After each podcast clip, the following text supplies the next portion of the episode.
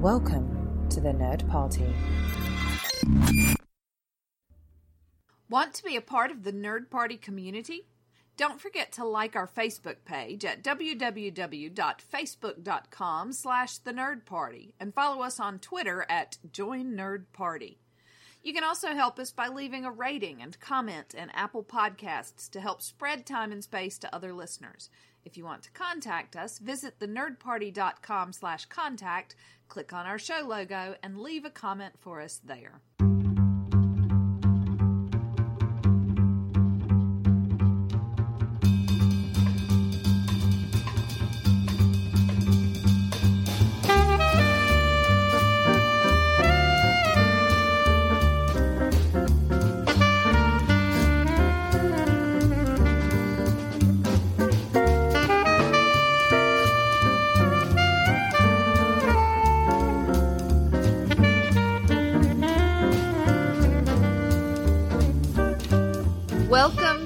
Time and Space, a Doctor Who podcast. I'm Jessica Nunn. And I'm her husband and co host, Phillip Gilfus. So we're continuing our 10th Doctor celebration this month. And what are we going to be talking about? David Tennant and his time in the TARDIS. Love. That's right. We're going to be talking about romance in the TARDIS, or outside of it, possibly as well. So, before we get into him specifically, who, other than the 10th Doctor, unless the answer is just the 10th Doctor, who do you think is the most romantic Doctor? I don't know. I think that. I don't know how comfortable I am with romantic as a thing. Right, and this may be sort of where we go, you know, especially in classic Who. I mean, you and we've talked about this maybe before, but you certainly strain to find any romantic moments with the Doctor. Um, there was it was the Aztecs the first Doctor and the woman in the hot chocolate. And the, Oh, yeah. Yeah. so- bless. I know, right? And other than that, I mean, I'm going second Doctor, nothing comes to mind. Third Doctor, nothing comes to mind. Fourth Doctor is too weird. Uh, f- fifth Doctor, no. It was, um, and I'm trying to think. Something's trying to stick in my mind about how they tried to pro- make sure there was no, make sure that the because it was young and his companions were young women. They tried to make sure nothing was going on.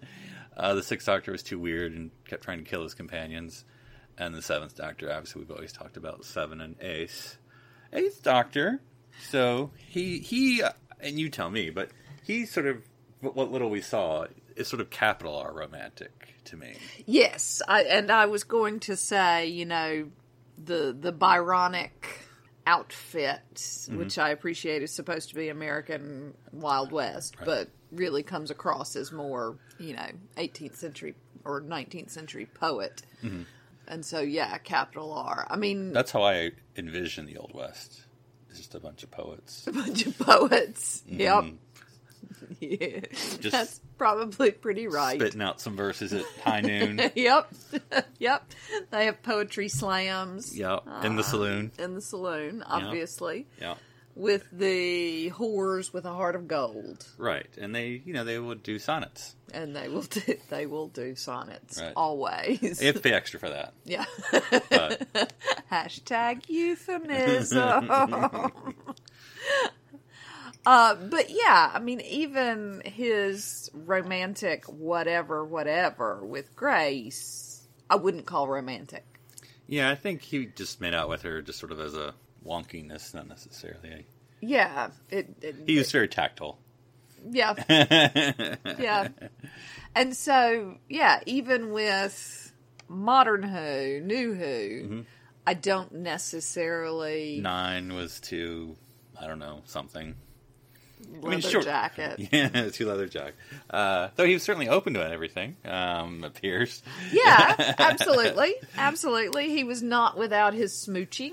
11 problematic not problematic in a, in a bad way but i mean i don't i don't know 11 is so different he's he's obviously has the young face but he has the wise eyes and it's like i always have trouble buying the river romance i mean i, I buy it on her part but I'd have never necessarily bought on his part Oh no, I kind of do. Mm-hmm. i mean flirty but i guess but beyond that i mean he he seems to eschew the romance Yes, certainly. Yeah, I mean, he certainly has to, you know, uh, hit uh, Amy with a stick at some point. Yeah, yes. Although with Clara, I think there's a little more of a spark. Yeah, yeah. Because I think with Amy, it's it's sort of friend, and with Clara, it's sort of a yeah. I don't know. I mean, I'm not saying it's romantic, but yeah, it is sort of like a something different than that than Yes. Amy. Yes, yeah, something. Because different. she's she's flirty. Clara. Yeah. Yeah, I mean, Amy is more full on. when you know, Yes, uh, yeah, she's, whereas- she's she's not for subtlety. Uh, whereas Clara is just as flirty by nature, and so it's sort of like, you know, the Eleventh Doctor at times may be wondering, like, is she really, or is this just, you know, and then, and then you have twelve. although Yeah. I think that his last time with River, Oh, there's yeah. some some romance there. Yeah, you I know the 26 years or however long the Mm-hmm. Yeah. sunset last lasts. night. Last night, Yeah. yeah. Yeah, and I think that that did yeah, because well, I don't, know, I don't go into any generalizations, but yeah, it was it's hard to see twelve as romantic at times, and that's not trying to be ageist, but maybe that's what I am being. Um, and then thirteen also. Uh, Yeah, we haven't seen any sort of. Though she also seems slightly open to anything as well. Yep. When uh, her companion's mom asked if they were dating, she's like, "I don't know, are we?" But that's partly because she doesn't understand, you know, Right. definitions. Exactly. But yeah, and and so I suppose if we take away, because I don't see any of the doctors seducing. It's not seduction. It doesn't feel like any. So if we sort of take away any sort of sexuality and tend more towards the capital R Right. rather than the lowercase r, I think perhaps. Um, I mean, I'm still going with the tenth Doctor, but I think we see that. Uh, you know, and, and it's maybe because of the sexes, and maybe I'm just being, uh, you know, heteronormative. But 12 and Missy, Yeah, possibility. Yeah, I'm not saying there was or there should have been, but I mean, there was a something there. I mean, yes, you know, and again, maybe it's just because I can't do a man and a woman in friendship, apparently, for some reason. But, like, because, you know, the master and the doctor are supposed to be friends. But, I don't know. Maybe that's all that was, and that's fine. yeah. I mean, to be honest, with Missy and with a lot of the relationships that we see or we define as romantic, um, I think it's more fondness. Right. And I think that's a very different thing. Because then we see that very much with the Seventh Doctor and Ace. Right. you know it it doesn't feel and again as you say it may be because the ages are so disparate in 7 and Ace that we don't think about it as romantic so we're like yeah he's. Mm-hmm. he's very fond of her it's nothing romantic and I, but I feel that way about you know the the ninth doctor is very fond of Rose Right. it's not romantic Mm-hmm. the 11th doctor is very fond of Clara, but it's not romantic. Does that make sense? Yes, I don't know if you're asking me or the cat, but yes. uh, sure. So then let's let's return to the tenth Doctor. Who my thesis is that he is the most romantic Doctor, but you can tell me that I'm wrong, Okay. um, as you're prone to do. Uh-huh. So I've made a sort of list of folks I've thought about, and maybe there's more you can think about, um, but just in no particular order. So these are the tenth Doctor's romantic interest, and the first, I guess, is perhaps the most obvious, but that would be Rose. Yep. What do you think about th- that romantic or not romantic relationship? Yeah, I I mean they sort of with the the pseudo doctor Donna split Right. weird thing. Mm-hmm. They made it romantic when I didn't ever really feel like it was. Because you have the the first parting, because there's you know two bad Wolf Bay scenes. The first one is when the you know the Rose is gone, presumably forever, um, and you have him, her saying "I love you," and then him beginning to seemingly beginning to say it, but then he fades away, and then tears, tears, tears, and that's it. That's all you got. But again, that doesn't. uh, For me, that was not. I'm in love with you. I don't think, in my mind, anyway. Right. And then you have the second parting uh, with, you said, the uh, extra doctor, um, Handy. and uh, yeah, who who who says I love you, the more human doctor, and then. And, but then that's that is sort of a you know when you start to think about of course when you start to think about any of Doctor Who when you start to think about it you know that's what is Rose choosing? Because then it's is that the Doctor?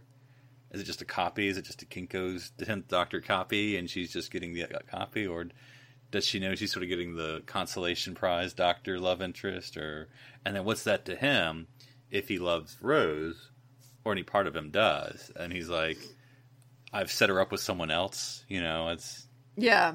Yeah. And again, extrapolating it, I Mm-hmm. think, in my mind. So now, what do they do? They go on dates? They go on adventures. That's not the same thing, which is why my thesis is. in today's TED Talk, we will be discussing why the Doctor is not particularly lowercase romantic, because that's a very different thing. And I think of all the doctors, and I'm thinking as I say this, well, because again, I'm going to stick with my thesis, but you prove me wrong, that the 10th has the most, it has the best instinct for what romance is. He's not, 11's clueless. 12's clueless. Yes. 13 is clueless to an extent. Mm. I don't think 9 is clueless. He's just not interested. Yeah. So, He's caught up in his own head. yeah, haunted or whatever. But 10, the mm. 10 knows what he's doing if he wants to. All right, well, let's let's go to the next person on the list. We'll see if it jumps. So, the Madame de Pompadour. Yep. the girl in the fireplace. Let's, uh, for a moment, um, you know, uh, not dwell on the fact that he meets her as a little girl. And see, I- but I think you have to Okay. if you're gonna make this case. Time traveler's wife, you know? Mm, that doesn't make it less oogie. yeah, I, I I think that you have to take that into account. You also have to take into account that she is somebody else's mistress. that's, that's weird uh, loyalty there. Yeah, well, I mean, she's still. shagging another guy who's married, but then, then he's, and then, you know, so So yeah, it's I, double. I, I, I don't. Two wrongs make a right, isn't that? did- definitely not. Do not write that down. Uh, so yeah, again, I don't see that as a romantic entanglement. I see it as a fondness, a familiarity. I'm making out. Eh, whatevs. You mean- know, if you're not going to let uh, Ninth Doctor and Jack be on your list of oh, definitely romantic, then you can't really. Well, I mean, I and I again because of having watched Casanova, I really want to see this episode again because I mean it's one episode, so you know you can only do so much, of course. You know, if this was like a season long thing or something, but you know she sort of likes the Doctor for the usual reasons you would. This mysterious man with all these you know abilities and all this stuff.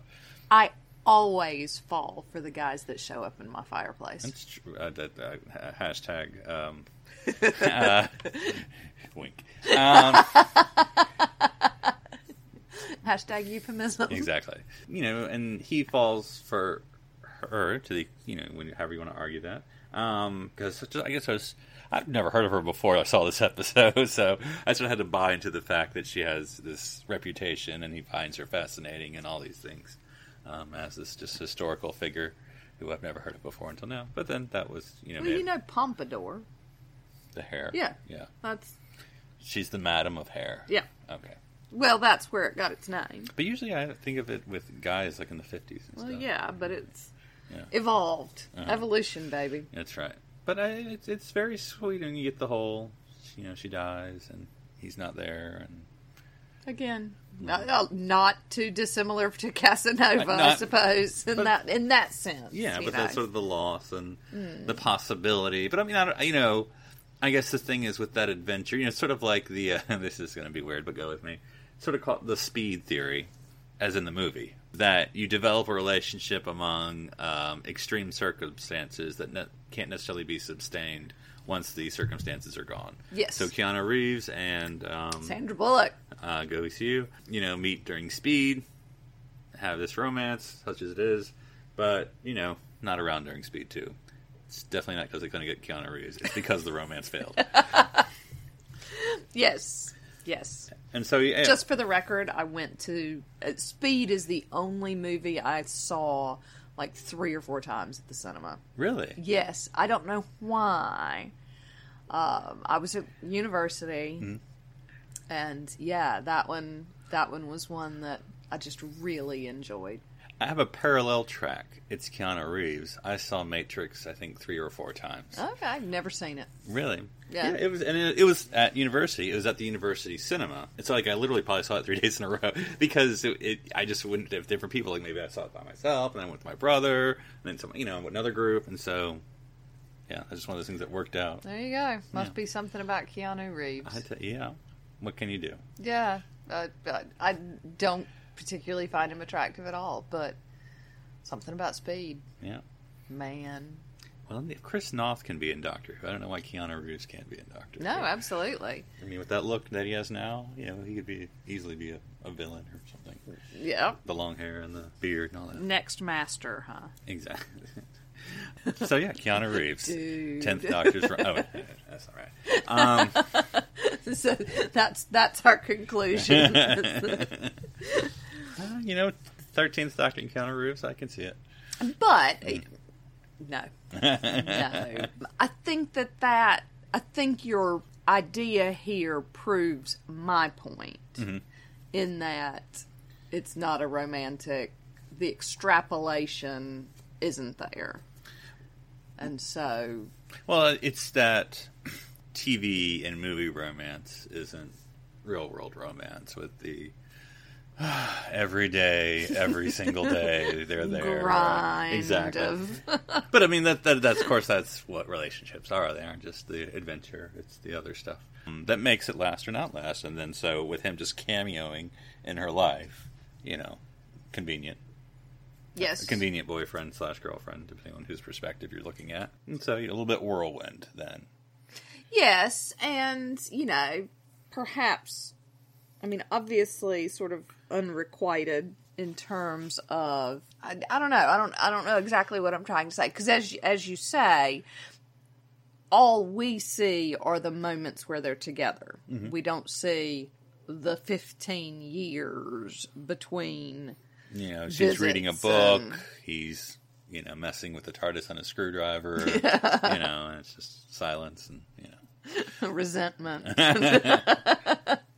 but you know, we just see those moments. You just see him on a horse coming through a mirror and swashbuckling yeah. puppet robots. And who's not going to follow that around for a little while? you know, romance be damned. Mm-hmm. Again, all the men in my fireplace.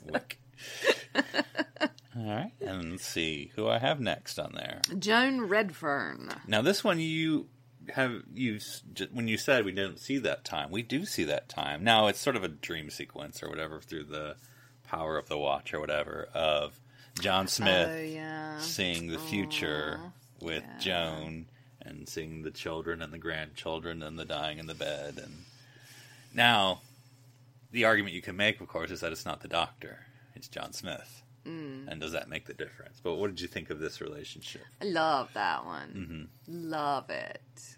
And it's so sad. So yeah, okay. I can I can live with that one being romance. Um, as you say.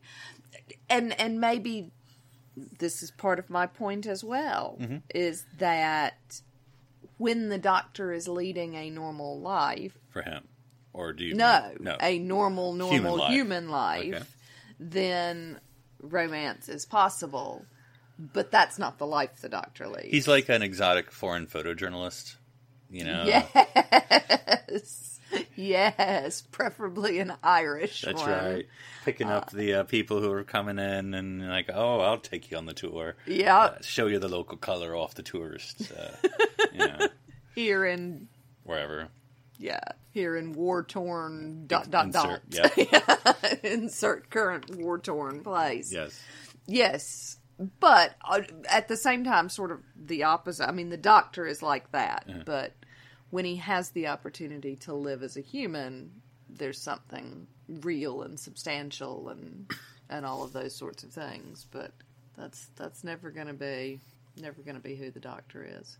Yeah, and and of course that'd be another two part to watch because it's interesting. But you know, John Smith is not actually a great character. I mean, kind of whiny, but I mean, I get Mm-hmm. it. I get it. I'm not. You know, I get that there's that choice.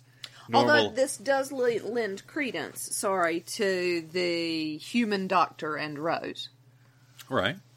Oh, I see. I see. So she's getting John Smith. Yeah. Plus, because you know, Handy's a little bit better than John Smith, I think, Probably. Yeah. But, yeah.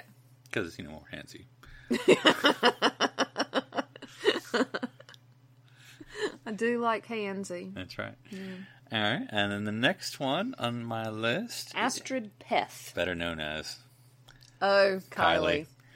Yeah, this this one, even though this it's a long, you know, it's a special, it's a movie or whatever you want to call it from Voyage of the Damned. Uh, I think there's more potential than actual there, but I think the potential is interesting because she's someone who wants to travel to and who hasn't gotten to, and of course you have the the biggest traveler there is, and But still, he's her exotic photojournalist. yeah, ish, yes, There is this this this intense scenario that is happening around them that throws them together and he's everything she's always thought she wanted um, you know, it's all end of the first act of Into the Woods. You know, everybody's gotten their wish, happily ever after. But dot dot dot intermission. die. And I think it's interesting. And again, I mean, I'm I'm not being ageist, but I'm going to go into you know Kylie's older than David, certainly in that. Well, I mean, age is constant. She's always going to be older than him. Um, but but you know, I I don't think it matters. Obviously, No. I think I think. Uh, hey, it's you know it's still Kylie, I suppose. But um, it is indeed still Kylie. yeah. And you know who's still got it? Kylie. Exactly. But it is kind of. It, I mean, it, it is more than just a companion. It it is obviously supposed to be a romantic storyline. You know, it's not just like oh, we have Minogue as the companion. It's like mm, yeah, plus. Yeah. But uh, and and maybe it's the fact that with the tenth Doctor there are more of those. You know, Martha specifically says she fancies the Doctor, and you know, and and there's Rose, and then there's Donna, which is obviously a non-starter. Reaction to yeah, yeah reaction to all of that and so yeah i think that the 10th doctor is put in more scenarios Yeah. that we actually see because again you know the 11th doctor marries marilyn monroe we just don't see any of that yeah, by accident. by accident but still This is happening. She's getting a priest. Fine, I'll go marry Marilyn Monroe. and of course you know there's the uh, oh well we're coming up to So, um, but yeah, so those those are the, the romantic interest of the tenth Doctor, and again, Wait, well, we have Elizabeth the First, And and, that's what I was going to come Okay, to. we'll go you know that that whole uh, marrying Marilyn Monroe, Yes. Mm-hmm. married Elizabeth the 1st You know, and again, what does that look like? I mean, is he Duke of something or Yeah, Lord of Time or I don't know. I assume so. right? Lord Doctor of Time. Yes. Yeah, that that would be his official title. Mm-hmm. Um, but The consort. yeah, how does he end up? You know, let's be honest. He's no Joseph Fiennes. I mean, I, I mean, I don't, know how to rate Joseph Fiennes to David Tennant. So. Yeah, no, I'd be hard pressed. I mean, they're both fairly Well, on say, par. I, I mean, if we're gonna have this, guy. so Joseph's usually young in a lot of his movies. Mm. I mean, not that David's old by any means, but he certainly was older than Joseph Fiennes in his, in like Shakespeare in Love. yeah, Yeah, Yeah, I'm sure he's, Joseph was like in his twenties. I'm sure. yeah. And David's in his thirties, I would have assumed. Ah, so you think that? Uh, if you had 20 year old David Tennant or if you had 30 year old Joseph, it'd be fairer. so basically, what you're saying is David Tennant is is more ripened, Seasoned. seasoned. You're gonna have to finish this podcast without. I'm just gonna mull that one for a while. Aging like fine wine. We're gonna need to move on. Okay. Uh, but you understand my point. You know, what does that look like? What, what, what does that? How did that? What, what is that? Mm, ah. I didn't understand any of that. Um, but yeah, I mean, that, that's, uh, it's one of those. It's a running joke until you actually see it, of course, Mm. and then you don't know because we we do see a date, Yep. get a nice picnic, Yep. you know, machine that goes. All right, well, let's go to. I just listed, and I don't know. Well, are there any ones you think that I, I didn't list? You can think of any tenth Doctor. I feel like I'm sure there are, but You know, I mean, there's there's some that I don't count because I mean, a lot of the specials. Well, again, it- it's it seems to me, and people can argue that they're more likely to put to the tenth Doctor in a romantic structure. Now, you can say whether it works or doesn't work, but they're more likely to do that with him than any other Doctor. yes, I would Um, agree with that. And and I don't know if there's a reason. I mean, Russell wrote the Ninth Doctor too, and you didn't do it with that. Again, shorter time. Maybe he would have if he had more time with Chris. But you don't see that because, like, I think of the Christmas specials with the Eleventh Doctor. You know, Christmas Carol. There's no. I mean, the romance is another character. It's not him. And then Wardrobe. The relationship is not romantic at all with the woman whose name I forget, um, and her children. Um, and again, I guess it's the the romance is actually supposed to be familial. I mean, it's not romance. Sorry, but the love, if you weren't going to change it to that word, is love between mother and her children, and all that. And then, I mean, Snowman. I mean, it, it, there, there, again, a little bit with Clara. I mean, there's an interest. I, I mm-hmm. think, like on the romance scale, it'd be like a three or a two. I'd put it higher than that. Yeah, there's definitely flirty, flirty, flirt, Yeah. flirt. Mm-hmm. well, like I said, uh, that's her. She's always at, at, at a eleven, probably. But Yeah. but he's not not responsive. so- Yeah, but he's wounded. that's right. He's which vulnerable. is always attractive. Oh, that's right. He's, he's doing it on a what do you call it? He's on his rebound. yes, you yes. Rebound companions are always the. Bless. And then you know, twelfth Doctor's twelfth Doctor. But even then, there- there- I'm trying to think. Last Christmas isn't totally in my mind that well, but you have that ending with aged Clara, um, and you know, I'm not saying it's romantic, but it's it could be. You know, it depends how you frame that scene. With you know, you know, I think it's supposed to be just a dream sequence at the end, but still. Um, but yeah, it's it's like I said, more likely to put the tenth Doctor because like even so, like I can never remember that name of the special with Michelle Ryan and the bus in the desert. It's just not in my head. But I think Michelle Ryan is very flirty, but I don't, you know, so. But And snogs him or something, doesn't she? I think everyone point? snogs David Yeah. at some point. So, Yeah. but um, I don't think it's it's pressed and the storytelling is as much as the others of like say Yes. Astrid. Yeah. And in the time he and the master. No, I'm kidding. I do think that the tenth Doctor is definitely more likely to kiss somebody in a highly pressurized, tense situation. Mm-hmm. I don't think that's romantic. It's just a thing, A Reflex. a reflex. Yeah, it's, it's got this weird knee jerk reaction. of, danger, danger, snog.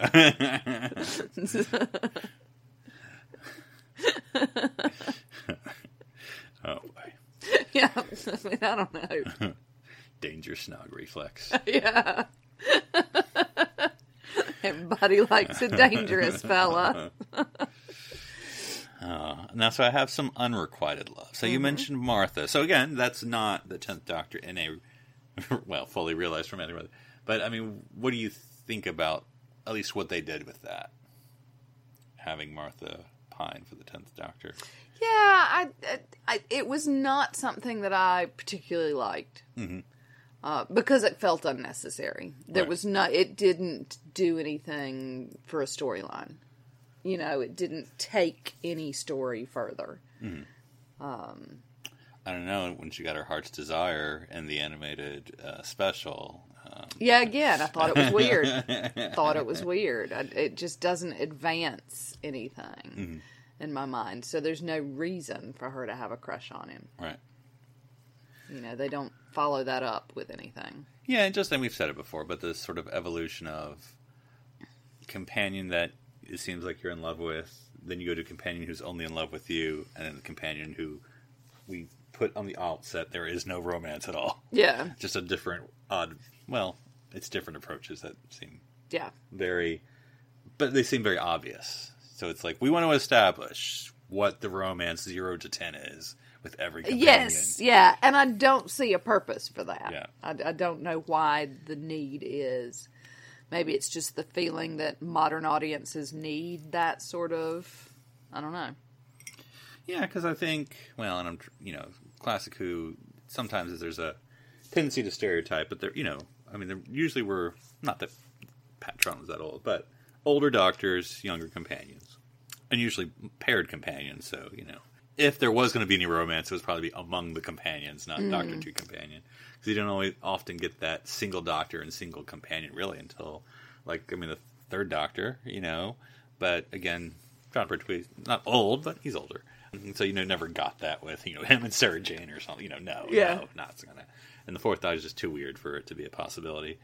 And so I think like fifth Doctor might have been the first time, maybe, maybe young guy. You you got a young Nyssa, you got a young Tegan, but then you know they still kept it on the straight and narrow. So As a tour. yeah, so so anyway, so that's Martha. So you're you're not a fan. I, I- it's not that I'm not a fan of Martha. I just No, no, wasn't no. a fan of Yeah, that yeah. unrequitedness. I just thought it was, yeah, unnecessary. And then we had River Song. Yes. So you know, obviously a lot to say, but we're just, you know just the tenth Doctor. What we're talking Yeah, about. and and that's you know I looked at it and I was like, well, that's not unrequited, but for the tenth Doctor, it absolutely is. and especially I mean, if you're going to view at view, especially coming from your view that you're kind of talking about the tenth Doctor being told he has a romantic relationship and his reaction to that um, throughout those two parts of you know him not believing it for the most part, and then until she, at least what we're told, says his name, and he said, I don't know, I've never thought about what the end, the finish of that sentence is. The only way I would have told my name was Dun dun dun. was how you know Yeah. Yes, and as you say, you know, unrequited because she knows him, but this is their first meeting for him. Mm-hmm. So, but still a fondness by the end of it, and an admiration, and and then having and then him having to think well and i don't i don't know. Again it depends how deep you want to get into this. So you know she sacrifices herself and, and dies. And then him trying to think what would he do if he knew that he knew you know and that's when he's like oh the screwdriver. I, the reason i would have given her a screwdriver is i would have wanted to but then is that just the doctor being the doctor or is that yeah, him trying to think what his romantic self would have done? I do think later on, Mm-hmm. obviously, uh, we see these moments uh, between the Eleventh Doctor and River of you know they're going out on a date or something like that, Mm-hmm. which I think is more than we get anywhere else. yeah uh, Which is why I think Matt ha- is a contender for romantic Doctor I'll s- yeah because we actually see him dating. And it's interesting because I feel like it's a, and maybe this is what it is. It's a relationship he doesn't start, but that he buys into. You know, it's sort of like here you go, and he's like, well, I'm I'm not going to say no, um, you know. And so it's like, well, you know, you know, what about River Song? You know, spending her days in the prison, well, her nights. You know, that's for us to decide. You know, so yeah. Yeah, cutie. See, I like Matt Smith. Mhm. All right. So that's that's about it. So any final thoughts about the tenth Doctor and romance? Yeah, I think you're wrong. That's that's my final thought. Well, my, my premise is that they like to put David Tennant in romantic situations. Uh, They like to put David Tennant in danger snog situations. Danger snog situations. Yeah, that's totally different from a romantic situation, which is what my premise is. And is that just because I mean, and look, look, Russell is a great, great, great writer, and but of course he doesn't write every episode. But anyway, um, is that just the trope that they're just exploring with the Tenth Doctor, and then after that they're like, oh, I guess we don't have to do that anymore. Yeah, maybe. just you know, if there's a guy, there's a girl, he's got to have some sexual tension, you know. Yeah, possibly. And like I say, um, it may be the feeling that modern audiences needed to see that when 'Cause they I- don't necessarily. because now that I think about it, so, you know, talking about Amy and the Eleventh Doctor snogging, you know, that's this is that's the f- second episode, um, and then the Doctor punctures any sexual tension by getting her fiance, you know, and so then it's taking any you know romance you might think and saying no, no, the Doctor's bringing it to the couple, Yeah. not to him. Yeah. Um, so it's sort of diffusing it. And then, God, I mean, I hate to be ageist, but I think just Peter Capaldi, you know, no one thought, oh, okay, you know. and I mean, I hate that that's an ageist thing, but I guess that, you know, everyone Well, thought that think at the time. some of it might be based on the people who are playing the Doctor. You know, as you said, David Tennant has come off of being Casanova. Literally, yeah. Literally, yeah. Uh, Matt Smith has this lovely awkwardness that doesn't lend itself quite as much to that sort of thing. Um, Peter Capaldi is hopelessly and ridiculously devoted to his wife. Who does that? Do you know she was his first kiss? Was his wife? He married the first woman he kissed. wow. I know, right? Ugh. I know. I mean, if you had married the first woman you kissed, that's uh, so yeah, whether it's it's also sort of actor based. right. And then Jodie. I don't know. Time will tell. Mm-hmm. She's got, as as I've always said, she's got some of that Matt Smith awkwardness. Um, or at least that's certainly the way she plays the Doctor. I don't know. We'll see. We'll, We'll see. see. Okay. Well, with that, let's go into the TARDIS library. When you close your eyes, I go to the library. go to the library now. For this into the TARDIS library, we're doing something slightly different. No, not too crazy. Just because we can. just because we can. Uh, of course, in celebration of the tenth Doctor, we, um, as I mentioned before, I have the complete David Tennant on Blu-ray, Doctor Who, and so there are a few extras, not a crazy amount, but there are a few, and so we busied ourselves watching a few of them. Uh, one was the uh, In Conversation with David Tennant, which was just a repeat of what we saw um, at the cinema when we went to see the end of I time mean, it was more extended, I thought. a little bit. So um, that's not necessarily what we're going to talk about, but before that, what we talking? What did you think about that? Yeah, I always like to hear David Tennant talk. Anything interesting think in particular? clever. No, except talking about having itchy feet because I have itchy feet. Yeah, it was, it, it was a nice little thing just to watch. So, what we're going to talk about is Doctor Who Confidential. Yes. Um, if you don't know, I'm sure you do, but if you don't know, this is sort of the uh, extra show that would go behind the scenes after every episode of Doctor Who. And so the the two episodes we watched were behind the scenes to the final David Tennant appearance, at least, well, as the full time David, uh, you know, Day of the Doctor. But anyway, um, with the end of time, parts one and two, and so the first uh, episode was called Lords and Masters of Doctor Confidential, and the last or the second one was called appropriately Allons-y, and this premiered Christmas Day, two thousand and nine. Yes. Um, of course, it premiered right after the end of part one, and I'm sure you know the second one ended at part two, which is on New Year's of the following year. So, Yep. and narrated by Anthony, Head. aka Giles, Yeah. aka the bad guy in that one episode with Sarah Jane. yes. So, um, a bat, I don't know something Yeah. Some sort of weird monster. Something. exactly. Something. Something. So, would you, you know, both first? I really enjoyed this. Mm-hmm. Really enjoyed it because I always like the sort of backstage stuff, um, and learning all the secrets and the gossip and all of that. And they had they talked to sort of the VIPs, didn't they?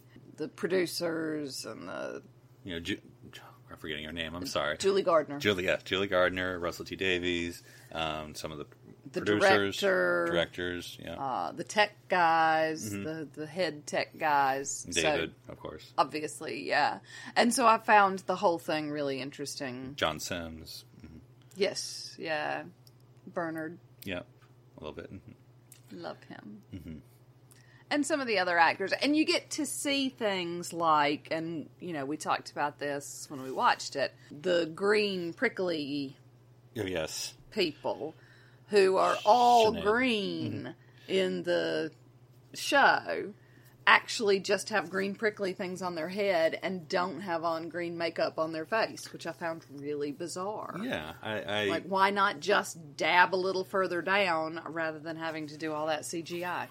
yeah. I, I don't, I don't know if there, if there was a sheer or something, or for the shimmer. Uh, they needed to have some sort of maybe like maybe it's Hmm. there's the makeup, but like it sh- maybe shines. I don't know what the right word would be. You know, with the CGI, you know, pops a little bit more. Um, I don't know. Yeah, yeah, and the um, talking about the filming of John Sims when he becomes all of the Oh, yes. the entire world, and he spent four hours doing like 30 odd costume changes for one scene. um, which I just think is fascinating. I like how many creepy masks there were in the end of time. So you had uh, the creepy John Sims mask, uh, Master Mask, and then you had the creepy David Tennant, Tenth Doctor uh, figure. Yeah, for full the, uh, figure. for the escape route scene. Um, Is that something that you sort of go, right, I'd like to take this home with me? or is that something you burn at the end of it to make sure and salt the earth behind it? we'll have to ask Georgia if she keeps it in the basement. or maybe a better person to ask would be Billie Piper. you get one and you get one. Fine. No, I know yours is not quite as good as. But uh, yeah, I, I did think it was interesting. I mean, and, and it's really the end. I don't know, you know, you just focus on the last thing you saw, I guess. But I mean, again, this is all a celebration of David Tennant, his times, and Russell's time as well as as the head writer for Doctor Who. Um, but I have to say, it was to me one of the most memorable ones was Matt Smith, who, um, and talking about his first scene as the Doctor. Um, you know, have all this you know interesting stuff of watching the regeneration scene. Though I did think it was interesting that the regeneration scene was not the last scene filmed, and which is maybe is obvious because you know in TV. But still, like David was saying, it's regenerate was nowhere near the last scene, but you, know, you still had to do it at some time. So, but then to have Matt come in, and I mean, it's just like the funny story of Russell being like, okay, you know, out of respect for Matt, you know, It's his first day. Let's not put too much pressure on him. Yeah. Let's sort of clear out. the studio, Uh, non essential people don't need to be in the studio, you know, making him uncomfortable on his first day. because everyone's very interested and wants to see the first doctor but you know now we're not we're going to be professional so everyone just wait outside and of course in order for matt to get into the set he has to walk outside through the entire through production crew people. Yeah, yeah, bless his heart. But he seemed he seemed to be a good sport, you know, waving at the Doctor Who confidential camera and yeah i mean that's it, it was very i mean poor matt. I mean you have this camera basically staring at him as he's getting ready to do his first scene. Um, you know what's going through your head you know because you know watching doctor who confidential is all about david and david's time and russell's time. And and you know Matt's obviously one would think talk thinking about his own adventure he's about to do, but it's almost like you know if this is a narrative, it's that he's thinking, "Oh man, I have to take on this big mantle of David Tennant and the Tenth Doctor," and uh, uh, you wanted Anthony Head whispering narration over these shots. right, which I don't think, but that's sort of like the narrative that when you're watching that, staring at him like, "I don't know, who's this guy?" You know, is he kind of Yeah, um, kind of you know unknown you know after David Tennant. Um, Mm-hmm. I mean, to, you know, Matt Smith had a CV, but but you know not a breadth of one. Um, yeah, and thinking again about how young he was. yeah, when- twenty eight or something crazy. Yeah, I mean that stepping into those shoes. and then just not even David, just Doctor Who in general. Yeah, yeah, that's sort of what I mean. Yeah. This this mantle all of a sudden, and yeah, Yeah, because I mean that's that's. I mean, one can only imagine, but you know, any doctor, of course, big shoes through you know sixties, seventies, eighties, uh, etc. But David, with the new Who, brought. I mean, Chris was great, but short time. But David had made that franchise what it was. I mean, Russell. I mean, not David alone, but anyway, that that tenth Doctor series. yeah. had made- David's Doctor Who. kind of made you know the slope of Doctor Who popularity is you know whatever that, that math term would be for going. I, I'm not a math person, um, but uh, exponential growth. I don't know. But anyway, if we, then I think you know Matt of course took it and made it even better, or you know, or not better, but made it even grander. But yeah, just to see those that first time in the in the tenth Doctor suit and all that and. Yeah, and then I didn't even think about it, but it is funny what they were describing. Like, you know, so you have Matt Smith first scene, explosions, fire. Uh, you know, he has to act all wobbly. Uh, you know, Complete monologue. Nobody to act opposite. yeah. Yeah, I didn't think about that, but it is funny once they they stack all that up. yeah. Mm-hmm. Welcome to your first day. Yeah, and it's not, just- and you know, it's it's not even your first day, really. You're- Yeah. I mean, it is, but you know, come back in three weeks, then we'll start shooting your your stuff. the rest of it. Yes, yeah. So it feels. I, I would imagine it still feels like part of the audition process. Uh-huh. Because it's so disjointed and not part of what's actually going to be your season. because you know it, it, again it's not filmed in order but you almost imagine it like a presidential inauguration you know at noon you know they strip the west wing and you know and they bring in all the new furniture at 1202 or you know all that stuff you know and you know suddenly you know there you are you're david tennant you're, and, and then david's reaction of course you know you drive away and everyone's still working because of course they do you know because you're you're just the temporary holder of the tardis so Yeah. but yeah, and there were some other interesting parts talking about the uh, the different um, effects that were done, both the pyro, then doing the uh, Timothy Dalton as the Lord President. Um, So much green screen. yeah, there was a lot of green screen uh, for this. I mean, not unsurprising when you think about it, but but yeah, it's you know, it's I would think interesting work as an actor. You know, when you're you know your whole day is just be in this harness or be in front of the screen, or you know whether it's John Simm, you know, put on all these costumes and just wave or or clap, and that's your whole day of acting. Mm-hmm. Just wave. All right, that's that's your acting. You know, Yep, that's a wrap. That's your acting. Um, you know, and so yeah. Yeah. Yeah. It- yeah. I don't know. As, as a theater person, Yeah. the thought Yeah, horrifies me.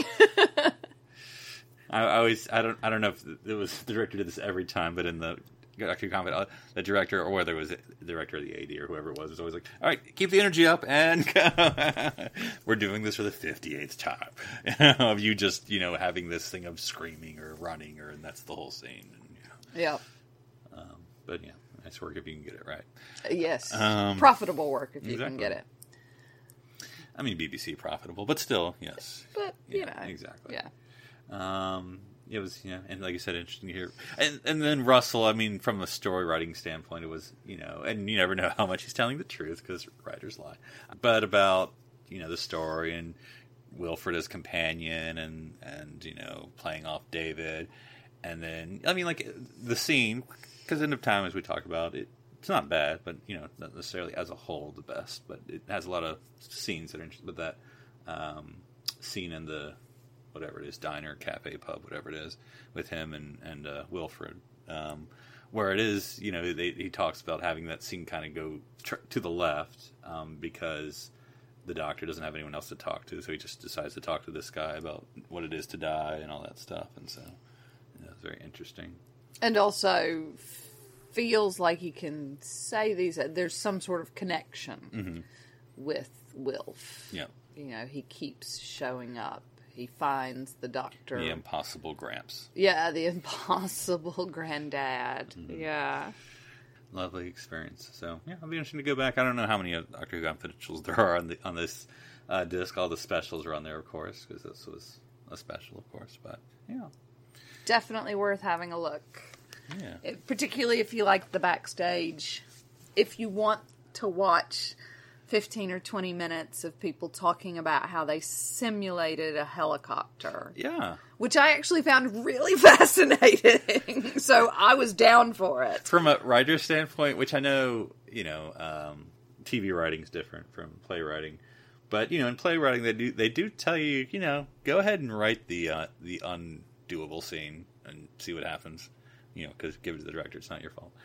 Um, I, I was just going to say, and as a director, I hate that shit. but then, as you know, head writer, I mean, you're Russell T Davies. You know, you and I don't know how the responsibilities are broken up. You know, he writes and then he's like get just gives it to Julie and she has to figure it out. I don't I don't know how it works.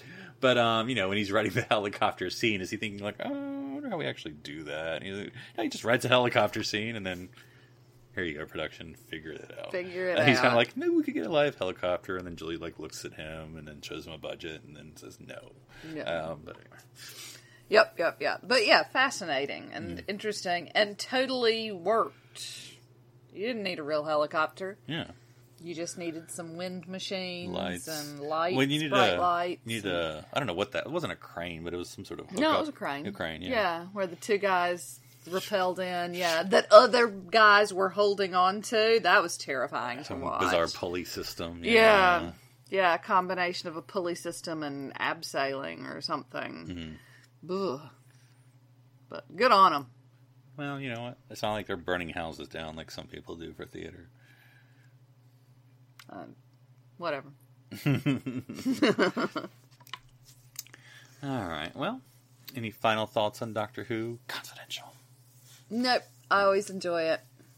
Whether it's Anthony Head or Russell Tovey That's right. doing the confidentials. Mm-hmm. Well, next week we'll be continuing our love of the 10th Doctor during this 10th month, but we'll be having another voice. We will indeed. Returning to the podcast, a recurring favorite. That's right. We're going to have first time doctoring herself, Shar. We'll be talking about her watch. I was going to say rewatch. No, it's her watch mm-hmm. of series two of Doctor Who. So her the first season of Tennant. Yes. And so we'll we look forward to what her thoughts are and reflections of David Tennant's first series and the TARDIS. Wait. Yeah. I'm interested to hear about her reaction to the stories, to Torchwood, to Rose. I think it's about time though, because we didn't do this last time, but of course we did do it the first time when we were all in the hotel room together. Mm-hmm. I think Shar and I might have to get a little tipsy again. well, there you go.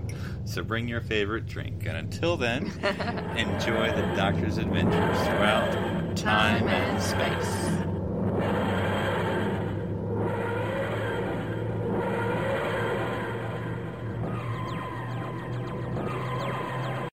This is BBC Television.